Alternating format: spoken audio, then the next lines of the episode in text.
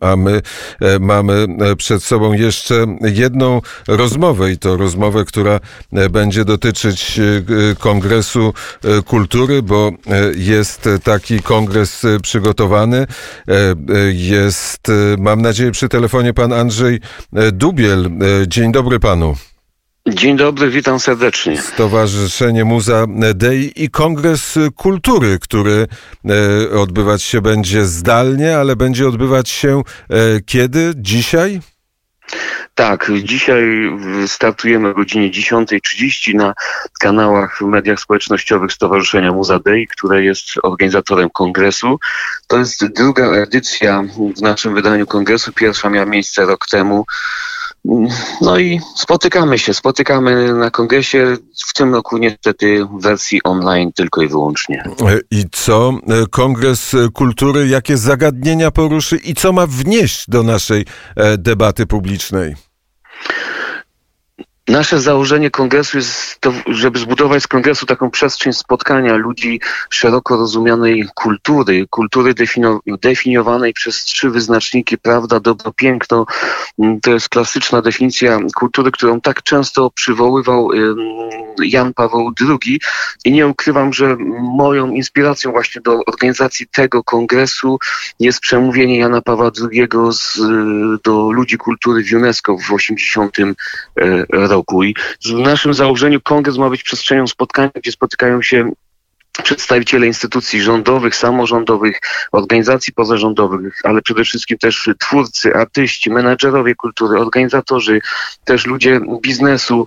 Mm, chcemy na kulturę spojrzeć szeroko i właśnie debatować, dyskutować i mamy nadzieję, że ten Kongres Kultury będzie się rozwijał i będzie miał wpływ na polską kultu kulturę, bo zależy nam na promocji polskiej kultury, kultury, która jest fundamentem naszego narodu jest fundamentem naszej suwerenności.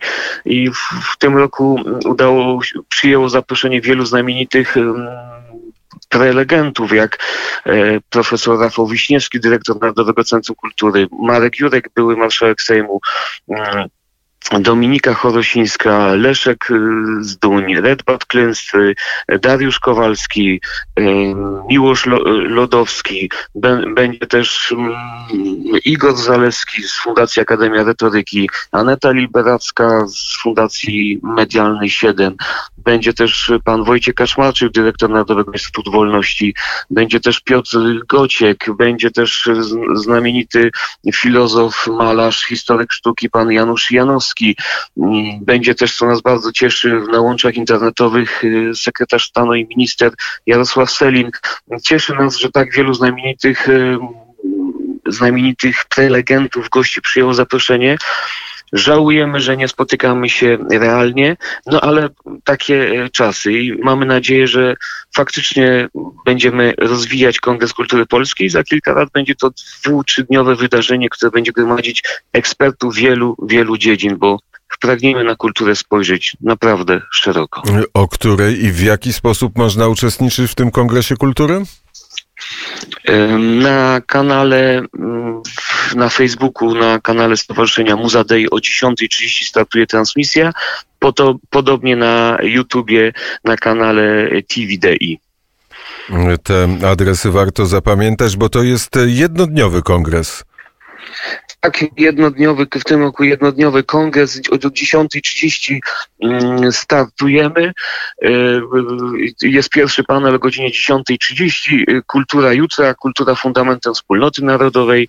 Mm, o 12.15 język kultury wczoraj i dziś. O 14.00 rola kultury w budowaniu kapitału społecznego i o 15.30 kultura dla mediów czy media dla kultury. To są tematy paneli.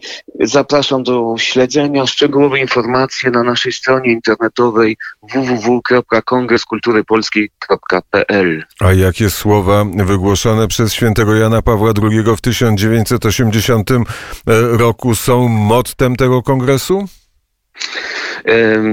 Mottem tego kongresu no to właśnie prawda, dobro, piękno. To, że kultura powinna być definiowana przez te trzy wyznaczniki. Prawda, dobro, piękno i pochodne tego to to, o czym Jan Paweł II w tym przemówieniu mówił, a mianowicie o tym, że kultura powinna pełnić funkcję edukacyjną, wychowawczą, powinna, że kulturę kształtujemy w naszych rodzinach, że to właśnie poprzez rodziny budujemy system wartości, który, który kształtuje nasze postawy patriotyczne, postawy mm, odpowiedzialności mm, za miejsca, gdzie żyjemy, za społeczeństwo. I to wszystko ma wpływ na właśnie to wszystko y, kształtuje i tworzy kulturę, w której żyjemy i o którą powinniśmy, o dziedzictwo powinniśmy dbać, pielęgnować, rozwijać i z optymizmem patrzeć w przyszłość. I, i e, tak staramy się robić. Bardzo serdecznie dziękuję za rozmowę. Ja bardzo dziękuję. Pozdrawiam wszystkich słuchaczy Radia Wnet. Jestem fanem od samego początku i cieszę się, że jesteście. Bardzo serdecznie dziękuję za te słowa.